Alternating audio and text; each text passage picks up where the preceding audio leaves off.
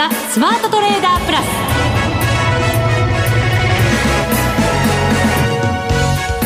全国のリスナーの皆さんこんにちは。内田まさです。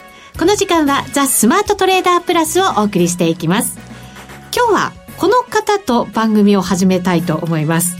マネックス証券チーフ FX コンサルタント兼マネックスユニバーシティ FX 学長吉田久さんです。こんにちは。こんにちは。よろしくお願いいたします。が長くて申し訳ありません。毎回噛まないかとヒヤヒヤしちゃいますけど。さすがプロですよね。そうですか。本当に声もいいしね。いやいやいや、気合を入れて読んでますのでね。ありがとうございます。はい、よろしくお願いします。ますさて今日は日経平均株価がしっかりでもう500円を超える上げ幅で終わるのと同時に、為替の方もですね、109円台の後半、現在109円86銭から87銭で、えー、推移をしております。この為替の動き吉田さんどんなふうにご覧になってますか？為替ねあのー、ご存知の通り週前半は週前半って言ってもあれじゃないですか。あの新型肺炎ショックみたいな感じで108円台の前半までこう下がってたんですけども、はい、そこからの戻りが早かったんですけれども、うん、早かったんですけども昨日のニューヨークダウとかでもすごい上がってるのに、はい、でさっきおっしゃった通りねあの今日の日経平均でもすごい上がってんのにその割にはなんかねもうさっさと110円超えてもおかしくないみたいな感じで本当だったら、ね、株と一緒に動くんだったら、思うんですけれども、ん、なんかあれですよね相変わらずボラが低いですよね。何なんでしょうねそのボラがなかなか、まあ、ドル円ってねここ2年も動いてこなくて、うん、今年はどうよって感じですけど。今年は僕はあのついに来るぞと思ってるんですよ。動きますか、うん、ボラティリティが思ってるんですよ、うん、あの特にね112円とか超えてきたらもうすごい上がるんじゃないかなと思ってるし、はい、僕はそっち派ではないんですけれども逆にその105円とかをあの下回ってきたら100円割れに向かうようなあのどっちにしてもすごく動くとい。うふうには、はい、僕は上がると思ってるんですけどもね。上がると思ってる。上がると思ってます。ちょっとほっとしましたけどね。ドキッとしました。はい。えこの後為替の解説さらに深めていきたいと思います。よろしくお願いいたします。よろしくお願いします。それでは番組進めていきましょう。この番組を盛り上げていただくのはリスナーの皆様です。プラスになるトレーダーになるために必要なテクニック心構えなど今日も身につけましょう。どうぞ最後まで番組にお付き合いください。この番組はマネックス証券の提供でお送りしますスマートトレーダー計画よーいドンさあ、それでは今日はこの方と一緒に番組を進めています。マネックス証券チーフ FX コンサルタント兼マネックスユニバーシティ FX 学長の吉田久さん、引き続きよろしくお願いいたします。よろしくお願いします。さて、吉田さんは為替の動き、まあドル円に関しては上方向に見てると。おっしゃいました。はい。はい。その理由は何かあるんですか？僕ね、あの内田さん覚えてらっしゃるか知らないですけど、前回出た時にも、はい、あの、今年の、あの、年間予想の話をした時にも、ドル円ってとにかくこの数ヶ月は株とすごく連動性が強いので、その株は僕は、あの、すごく今年上がると思ってるので、はい、そうすると、あの、関係が変わらなかったら、ドル円もすごく上がると思いますよという話をしてるんですけれども、はい、覚えてる？忘れた？なんとなく。でも、強気でいらっしゃるなっていう感覚すごくあって。そうですね。はい。コーナーの時間とても短かったので、じゃあ株がなんで上がるっていうところまでなかなか聞けなかったような気もするんですけど。株はね、ええ、僕は、あの、特にまあ、あの、アメリカの株で言うとですね、21年前と似てるなって思ってるわけですよ。21年前だと 1990? 9年。9年、うん、はい。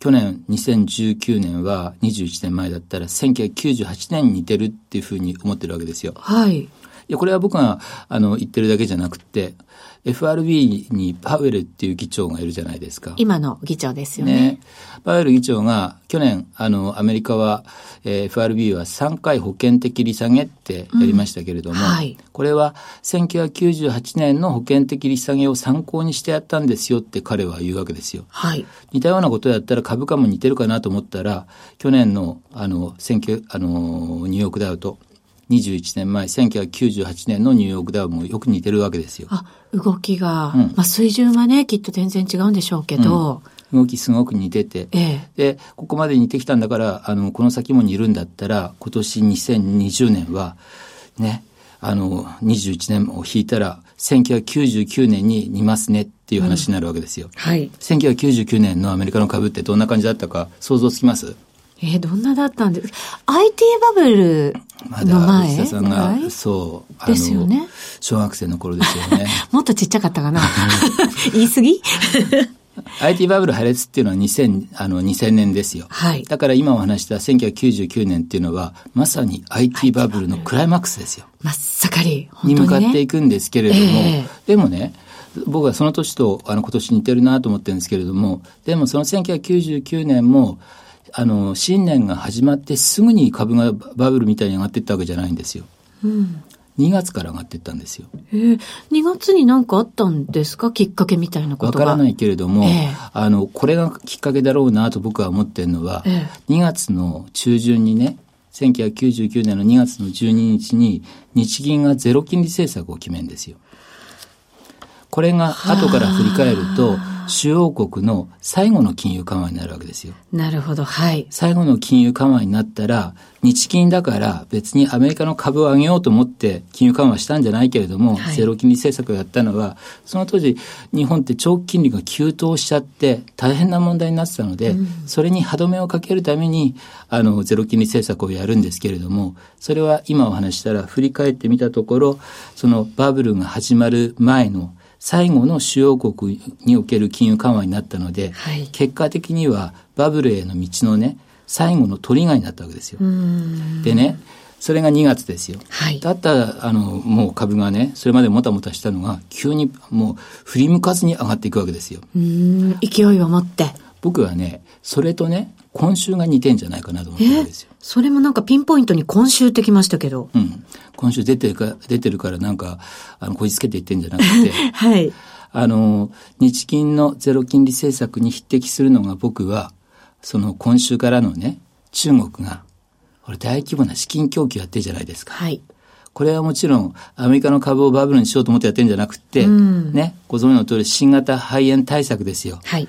新型肺炎ショックで世界の株が下がる中、そのお膝元の中国が旧正月でね、こうずっと休んでて、それが再開するのが今週でしたよね。はい。だから再開して暴落するのを止めるために 大規模な資金供給を月曜日も火曜日も続けてきたじゃないですか。はい。資金供給ってまあ簡単な言い方をすると金融緩和ですよ。そうですね。ね。これを受けてから今週ね、まさにさっきのお話の通り、日経平均も昨日のニューヨークダウンもですね、ものすごい上がってるじゃなそいうでか。ですすね。で、上海も上がってますしね。そうですよね。ええこれはそもそも僕は今年2020年の株っていうのは1999年に似ている、うんその1999年はバブルの株高になるわけですけれどもそのスタートは実は日銀のゼロ金利政策というのがあの一つ転換点になった、今回のあの、えー2020年にね株が一段高に向かうっていうことであればそのトリガーは最後のトリガーはあの新あの新型肺炎のね対策である中国の大規模資金供給になってんじゃないかなとはい。だから今株がこんだけ上がり始めてんじゃないかなとなるほど。21年前は日本がきっかけだったけれども、今回は中国がきっかけで、またバブルのクライマックスへという、そう株は流れになっていくと。えーさっきお話した1999年って、あの2月からアメリカの株はすごく上がるんですけれども、はい年末までにニューヨークダウでいうと25%上がるんですよ。25%、はい。さて今回も今週からね、2万8000ドルぐらいまで一旦下がりましたけれども、はいニューヨークダウもね、ちょっと下がりましたけれども、そこから年末まで25%かけてみてくださいよ。25%かけたら下がっちゃうんだけども、125%かけてくださいよ。ねはい。そしたらすごいことになりますよ。3万5000ドルですよ。はあ、そしたら日経平均だって、やっぱりね、昨年その前かの高値をね、取っていくことって可能なわけですよね。ねうんですから、まあ僕は為替が FX が専門なので、なぜこういうか株の話をしているかっていうと、あの最初に言ったみたいに株とドル円はすごくよく連動した動きがついている。はい。あの、この先もその関係が変わらないんだったら、日経、あの、アメリカの株がね、一段高に向かうんだったら、はいドル円もやっぱり一段高に向かうでしょうと。そうです。ちなみにその1999年のドル円の動きって、やっぱり上昇したりとかって動きがあったんですか？ドル円は最初上がりました。え最初上がった。でもね、はい、後半はすごく下がるんですよ。うん、むしろ今と関係が違ったんでしょうね。日本の株がすごく上がったので、外人買いがすごく増えたんですね。はい、外人買い、すなわち円買いですよ。うん、だから、あの、1999年の場合は、そのまんまどんどんなんか、あの、円安に行ったんではなくて、途中からは円高になって、円高になるもんだから、ゼロ金利を解除するというふうな利上げができなくなっちゃった。はい、利上げができないからこそ、利上げしそうな円はさらに買われるみたいな、そんな循環になっていったんですね。なるほど。ね、喋らしたらもう30分で終わらないですよ。そうですね。ねはい。また、機会にね。そうですね。次回にもまた引き続きお話伺いたいと思いますので、よろしくお願いいたします。はい。えー、今日は吉田久さんと共にここまで進めてまいりました。一旦 CM です。日本株投資をお楽しみの皆様。今注目のアメリカへ投資してみませんか？米国株に興味はあるけれど、なんだか難しそうだなと思っている方。実はそうではありません。米国株は1株から購入可能。株価は100米ドル以下のものもあり、1万円程度の投資で、あなたも米国企業の株主になれます。少ない金額から投資でき、始めやすいのが米国株の特徴なんです。多くの企業では、配当は3ヶ月ごとに支払われるので、配当金をもらえる楽しみもあります。日本でもサービス展開するアメリカ企業は多く、日本人にも身近になっていることで、米国株投資を始める方が増えています。マネックス証券の米国株取引手数料は、税抜き0.45%で、最低取引手数料は無料。買い付け時の為替手数料も2020年3月末日まで無料です。なお、買い付け時の為替手数料については4月に見直しする予定です。マネックス証券の米国株は特定口座にも対応しており、3500銘柄以上の取扱銘柄をスマートフォンアプリでも取引が可能です。さらに、マネックス証券では、税抜きの取引手数料を最大3万円までキャッシュバックする、米国株取引デビュー応援を実施中。マネックス証券なら、取引手数料実質0円で米国株投資を始められます。米国株なら、マネックス証券。今すぐ、マネックス証券、米国株で検索。米国株式及び米国 ETF、リート、予託証券、受益証券発行信託の受益証券などの売買では、株価などの価格の変動、外国為替相場の変動など、または発行者などの信用状況の悪化などにより元本損失が生じることがあります。お取引の際は必ず、契約締結前交付書面などを十分にお読みください。マネックス証券株式会社、金融商品取引業者、関東財務局長、金賞第165号。ザ・スマートトレーダープラス。今週のハイライト。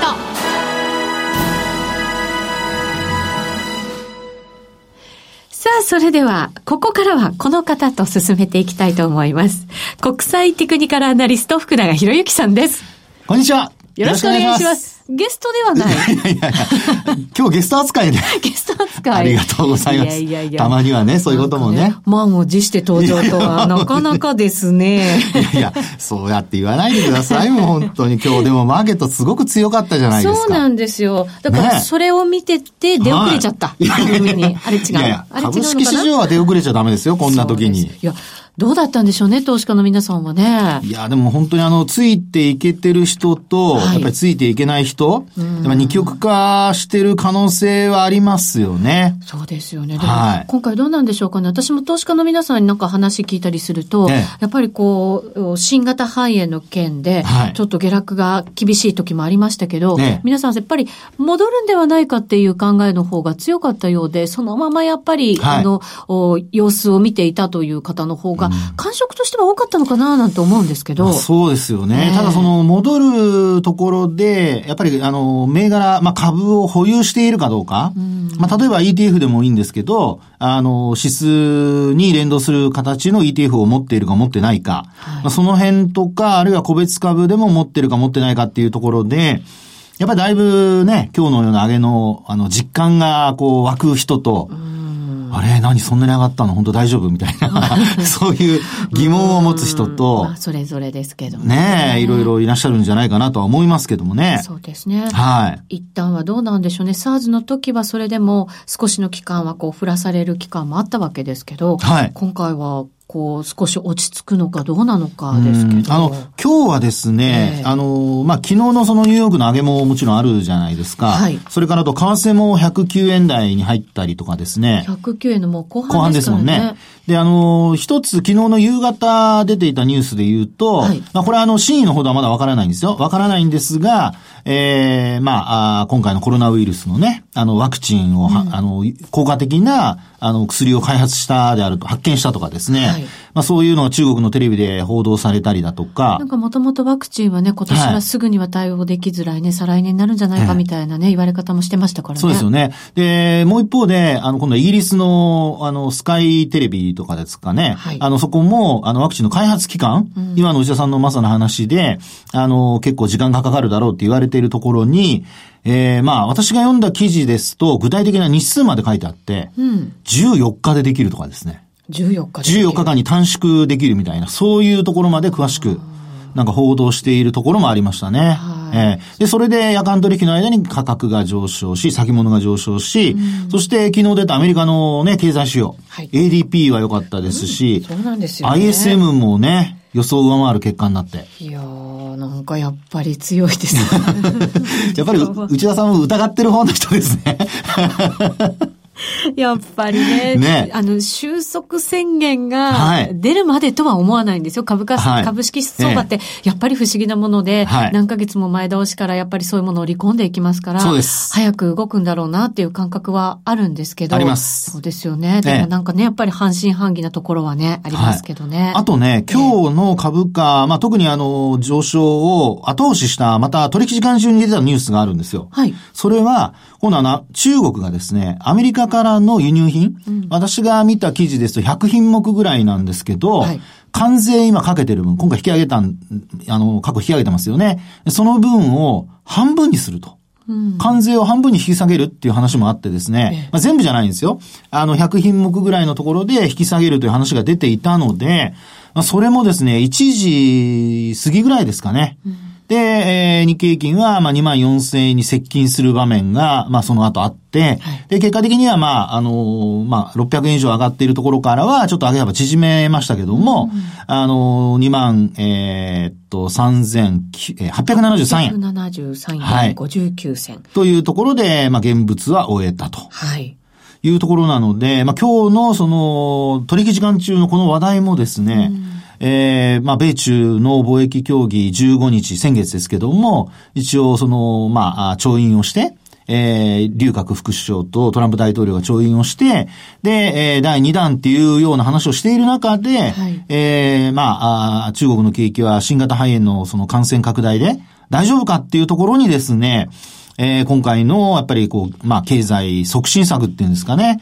えー、そういうものが出てきたことが、やっぱり日本株、特にまあ、交換したという形ですよね。ですね。米中の貿易協議は、もう大統領選が終わった後で、みたいな感覚でいましたので、はい、その辺の動きはあんまりもうないのかな、なんて思ってたところに、いいニュースが入ってきて、まあ、それも、はい中国の苦しさが現れてるのかもしれないですけどね。内田さんやっぱ大人ですね。えー、十分に。えー、ご存知の通り。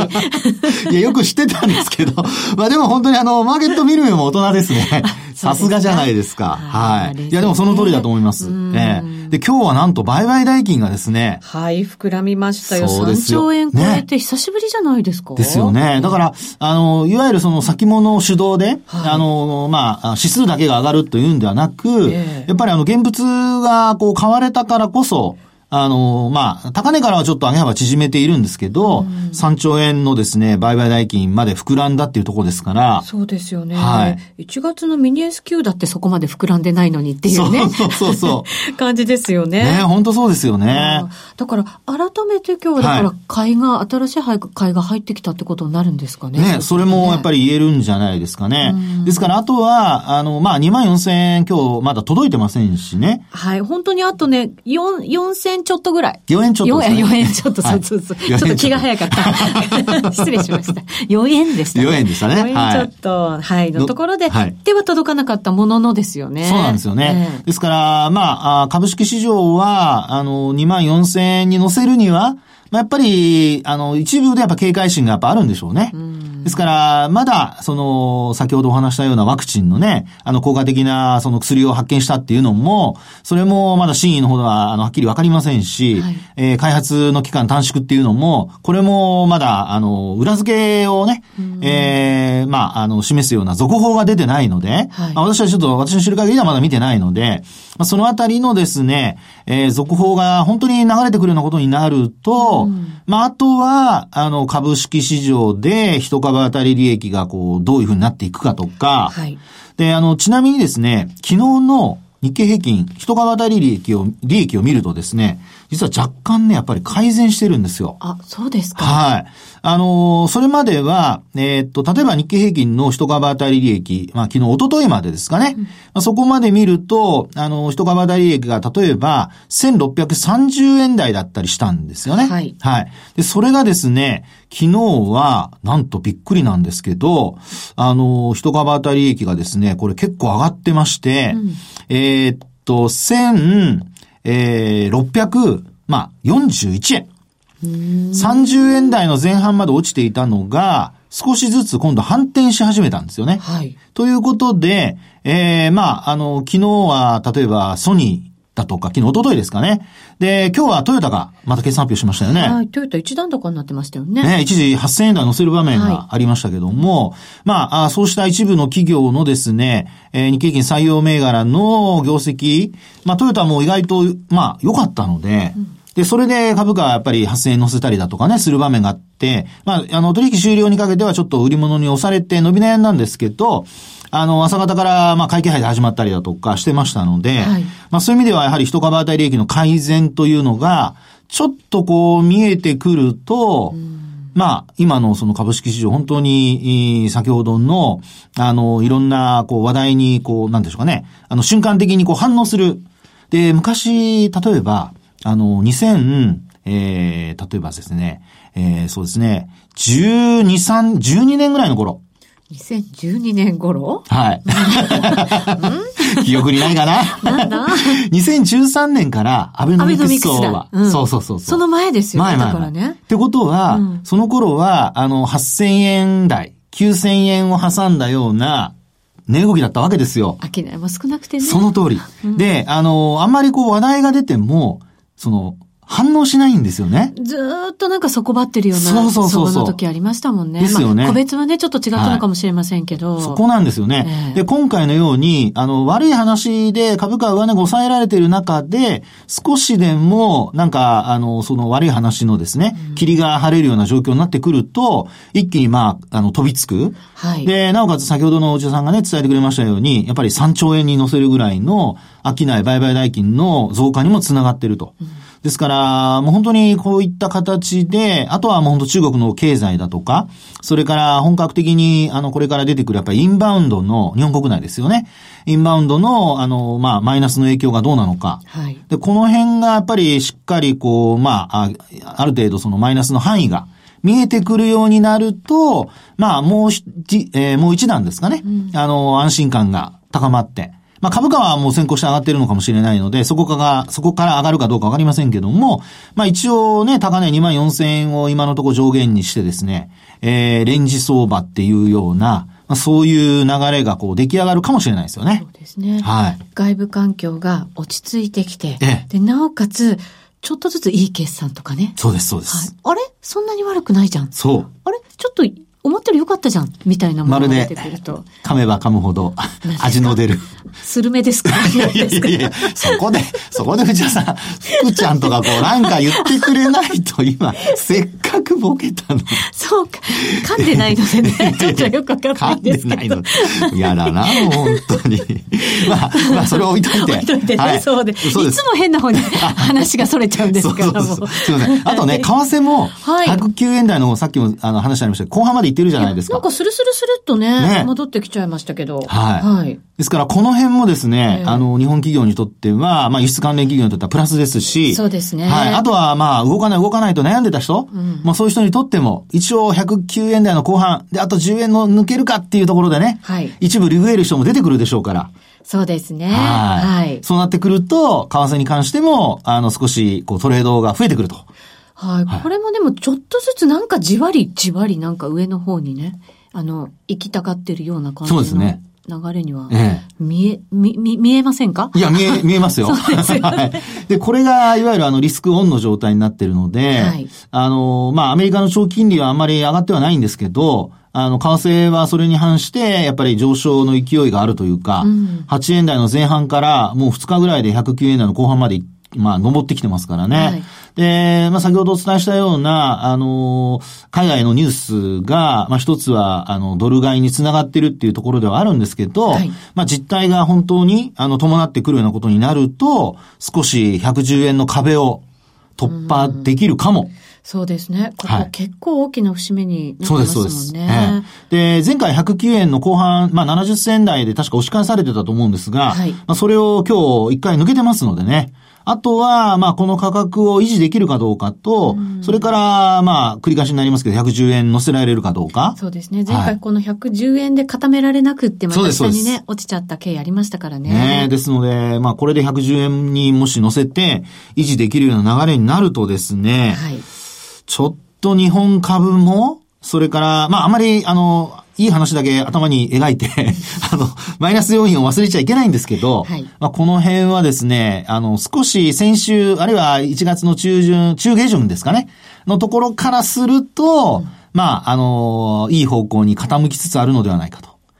ですから、あとは本当にさっきの内田さんの話じゃないですけど、新型肺炎やコロナウイルスの収束宣言がね、はい、いつ出てくるか。そうですね。まだ、まだね、ちょっとね、はい、拡大してますからね、いろんなその感染者の数とか。そうですね。えー、で、あとあの、実態として、先ほどあの、インバウンドの話をしましたけど、それ以外に今度あの、サプライチェーンの話ですよね。はい。で、これは、あの、実際にやっぱり部品が、例えば武漢に工場があるところとか、あまあ、あのー、輸出できないとかですね、うん、そういう話がちらほら聞かれてきてますから。結構その政府機関も止まってたから、そうです。その通貨は全然なんか、はい。あの、止まってて。ね、通関が止まっててね。はい、そうなんですよね。物が動いてないんですもんね。ねでも、まあ、今月になって少しずつ動き出してるんじゃないかっていう、はい、そんな話も経営者の方からちらっと聞いているので。それね。ね、少しずつ。はい、回復してくれるといいですよね。本当そうですね、でね、実はもう一つだけ。はい。あのー、えー、その武漢だとか、はい、工場地域って、結構あの、債券とか出してるんですよ。なので、はい、あの、工場が止まったりすると、今度資金繰りが悪くなってデフォルトリスクっていうのが、はい。あるらしいんですよね。これロイターの記事なんですけど、はい。ですから、ちょっとこうデフォルトが出始めると、実は2018年、2019年ってデフォルトの水準が過去最高水準なんですね。はい。なのでその辺がちょっと出始めると、うん、あの中国経済に対するマイナスのあの意識がさらに高まる可能性があるので、はい。そこはちょっと注意はしておきたいなと思います。わかりました。はい。さて、米国株のセミナー。そうでした。はい。2月29日土曜日、大阪で、3月28日土曜日は、名古屋で開催されます。詳細はラジオ日経のトップページのイベント、セミナー欄ご覧いただきたいと思います。締め切りですが、大阪は2月20日木曜日、名古屋の締め切りが3月18日水曜日となっていますので、こちらご注意いただきたいと思います。はい、米国株どうなるのか、気になりますからね。そうですね。はい。ぜひぜひ多くの方に足を運んでいただきたいと思います。ます。さて、あっという間にお別れのお時間です。ここまでのお相手は、福永博之と内田まさみでお送りしました。それでは皆さん、また来週この番組はマネックス証券の提供でお送りしました。